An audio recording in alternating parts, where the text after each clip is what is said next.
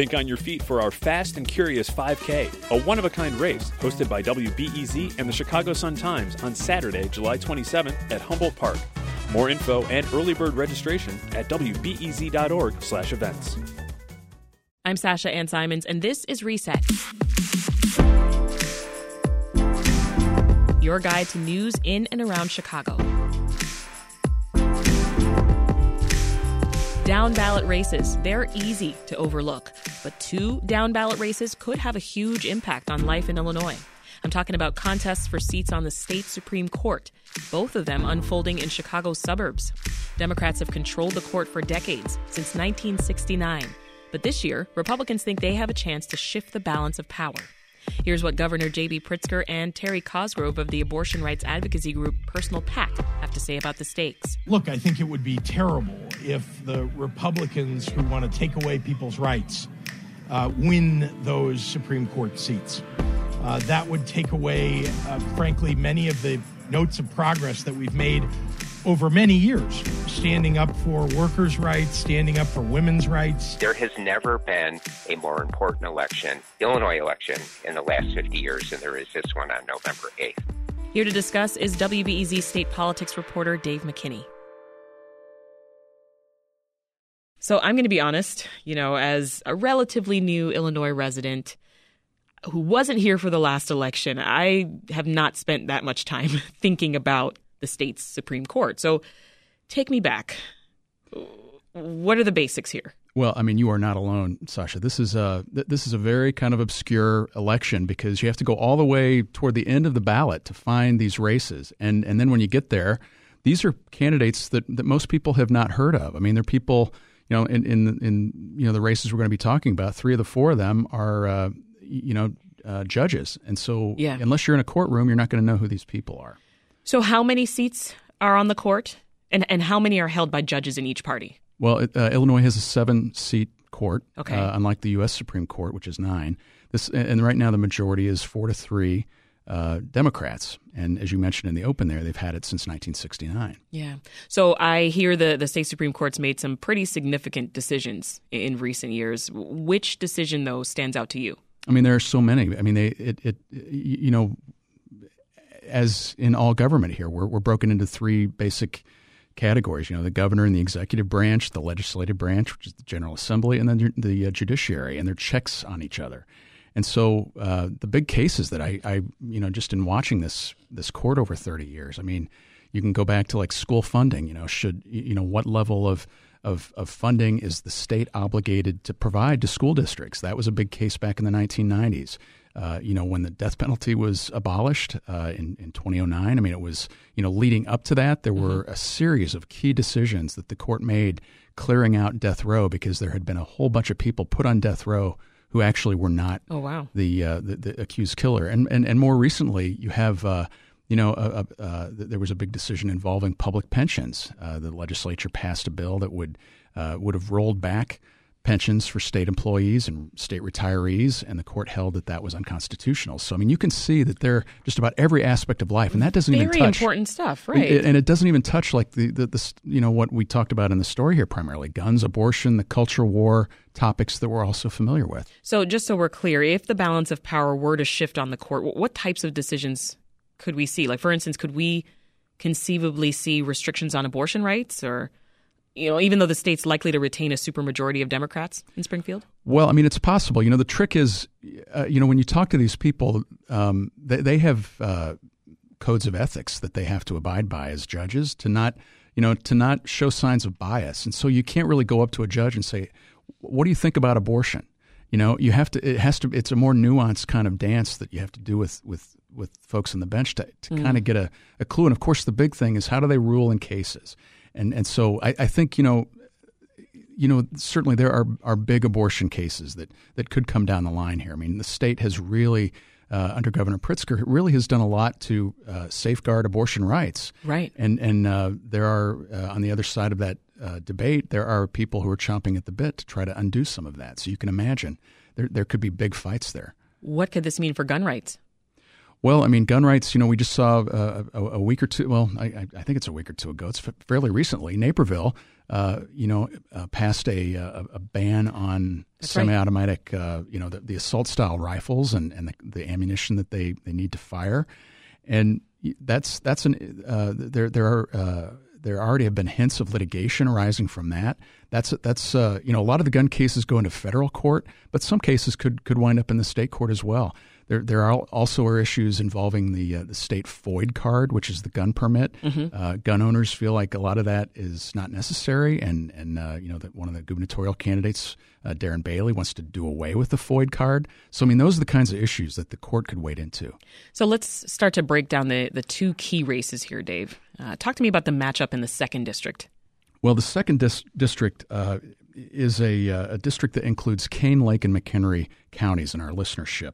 Uh, DeKalb and Kendall counties are also uh, there, and and you have a matchup between the former three-term Lake County Sheriff Mark Curran, and uh, then there's a, a judge, a, a, Demo- a, Lake County judge named Elizabeth Liz Rochford. Okay, Rochford is the Democrat, Curran the Republican.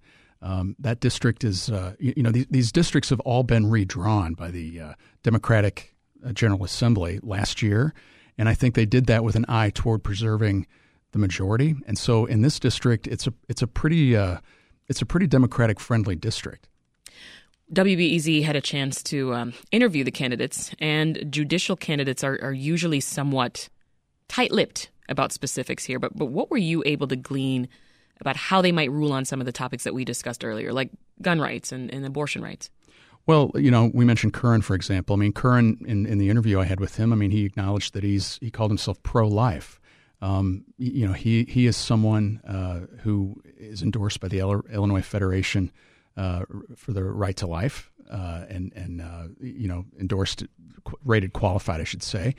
So you you have a you have some sort of sense there that that you know he would be potentially somebody who could be friendly to to, to folks who oppose abortions. Mm. You know, Rochford. Uh, it, it, was very hard to, to to kind of get out of her.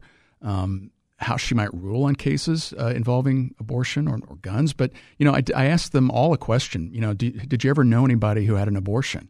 And and that gets away from sort of you know having to rule on cases. Uh, and yeah. you know, Rochford. That's a said, good question, Dave. Well, she she answered it in a way that, that I think was a bit revealing. I mean, she said, "Yeah, I, I have known people who have had abortions for a number of reasons, and I'm not going to sit in judgment over the you know the the autonomy that they have over their bodies." So, I mean, that that gave sort of a sense, perhaps, of Interesting. of where she's at. And you know, uh, Personal PAC, the abortion rights group, has endorsed her, so that that's also a clue. Well, one of the candidates was not recommended by the Illinois State Bar Association. The other was highly recommended. Is your average voter, though, paying attention to that? Are they checking to see what the State Bar Association has to say? They aren't, but but they should because the the the bar the State Bar Association, uh, you know, they do a survey around election time of of their members, and and and most of the folks that are are members of the group are you know, accomplished lawyers who are in, in and out of the courtrooms on a daily basis. And so they know these judges, they know the people.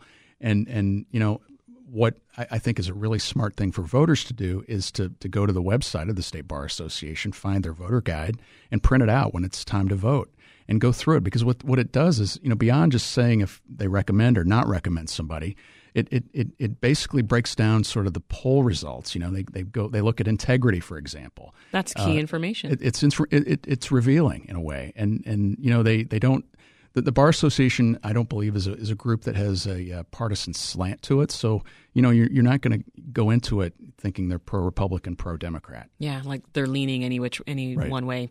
So you write in your story, Dave, that this race in the second district and, and the one in the third district that we're about to talk about, that they're relatively rare. How rare? Well, I mean, these are terms that, that, that go for 10 years, so that gives you a sense that, that these are elections that don't happen all the time. But, but the last time that we had two competitive open Supreme Court seats as we do now was back in 2000. So you're talking nearly a quarter of a century, and and so that that gives you an idea right there that these are, are pretty special elections. Mm-hmm. Uh, shifting to the third district, who are the candidates there, and, and how's that race looking? Well, the third district is is a it's an interesting. Uh, region. I mean, it, it covers um, DuPage and Will counties. You know, DuPage is is a is a powerhouse in terms of, of votes. I mean, there are just a ton of votes there, as there are in Will County. It also includes Bureau, Grundy, Iroquois, Kankakee, and LaSalle counties to the south and southwest of Chicago. Um, the candidates there, um, th- there is an incumbent Supreme Court justice named Michael Burke. Uh, he was appointed to fill the vacancy a year or two ago from uh, Bob Thomas when he left the Supreme Court, the former uh, Bears punter. Um, and then uh, Appellate Justice Mary Kay O'Brien is is also running. She's uh, from down around Kankakee. She's the Democrat. Burke is the Republican. And uh, that district was, uh, as is the case with the second, it was uh, redrawn by Democrats. Mm-hmm. It's it's got a, a Democrat lean to it, but it's a little more favorable to Republicans.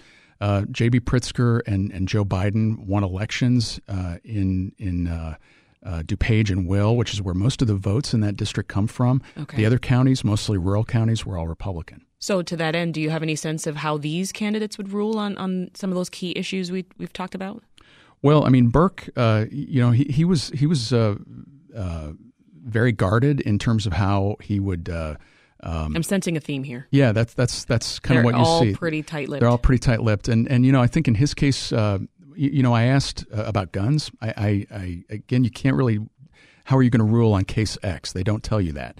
But like in his case, uh, since you know the Highland Park shooting is fresh in everyone's mind still. Yeah. You know, did you know anybody there that was was uh, impacted. Impacted, or or what about in Oak Brook uh, at the uh, the shopping mall there?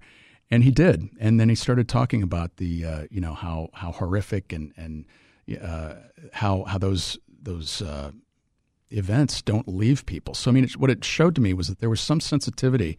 Uh, toward the plight of, of these folks who are involved in mass shootings. Yeah. You know, that told me something. On the flip side, you know, uh, Personal PAC, the abortion rights group, they they unearthed uh, a couple of things that they believe show some you know inclination toward uh, being anti-abortion on his part. His people, you know, are are rejecting what Personal PAC is saying, but but you know he was involved in a.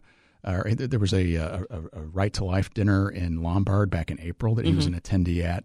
Uh, they say that that's a pretty pretty you know the Personal PAC people say that, that is a sign of of, of someone's leanings. Mm. Uh, Mary Kay O'Brien, on the other hand, uh, you, you, know, she she was little, probably of all the ones I talked to a little more um, open about abortion. Um, she talked about how uh, you know it, she called she used the phrase dangerous complacency to think that um, abortion just because we have safeguards in Illinois couldn't go away one day, and so she she made that point to underscore the importance of these elections. What's Governor Pritzker saying about all of this? Well, Pritzker, um, you, you, know, he, he was asked last week about this, and he's he, he he basically made the point that a lot of the things that he has tried to do in the first term uh, could be undone if he had to, to, deal with a hostile Supreme Court. Um, you know, things like, uh, as we mentioned, the abortion rights mm-hmm. uh, issue is is front and center. He talked about workers' rights, talked about uh, and, uh, guns, uh, of course. And so he's very concerned about this. He, he hasn't put money into these races yet, and I'm waiting to see if and when that happens. That'll be interesting. Right. Yeah. But but he's he's very concerned about this. He's trying to amplify. Um, you know the importance of these races. Well, aside from that, which I hope you do keep your eye on it, what, what else are you watching as things develop here, Dave? Well, again, I think the money is the big question here. Where does the money come from? Because when Ken Griffin, the, the hedge fund tycoon, uh, from Chicago who has since moved to Florida because his candidate for governor lost, uh, in part. Um, you know, you know, he he seems to have taken his purse strings with him, and so, uh, and, and you know, he he was very instrumental in kicking uh, a former justice off the court, Thomas Kilbride, who was up for retention a few years ago. Uh, Griffin poured a lot of money into that race to, to to defeat that Democrat so far we have not seen money from Griffin. We've not seen money from from really anybody.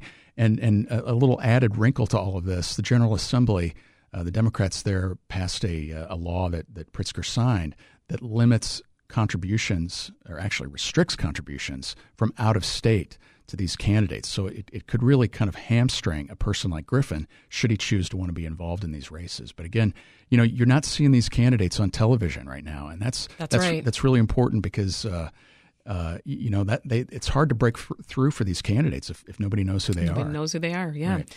we've been speaking with WBEZ state politics reporter Dave McKinney. Thank you, Dave. Thanks, Sasha.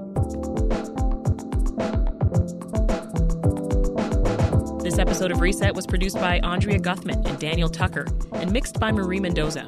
If you like this conversation, here's another one that you might want to check out. We recently talked about a new report recommending the removal of 13 monuments across the city, including Grant Park's Columbus statue. We need to figure out what to do about all of Chicago's monuments, which lack really a reflection of the city's history as a center of black culture and its strong women leaders. Find it in Reset's podcast feed. I'm Sasha Ann Simons. Thank you for listening. Back with more tomorrow.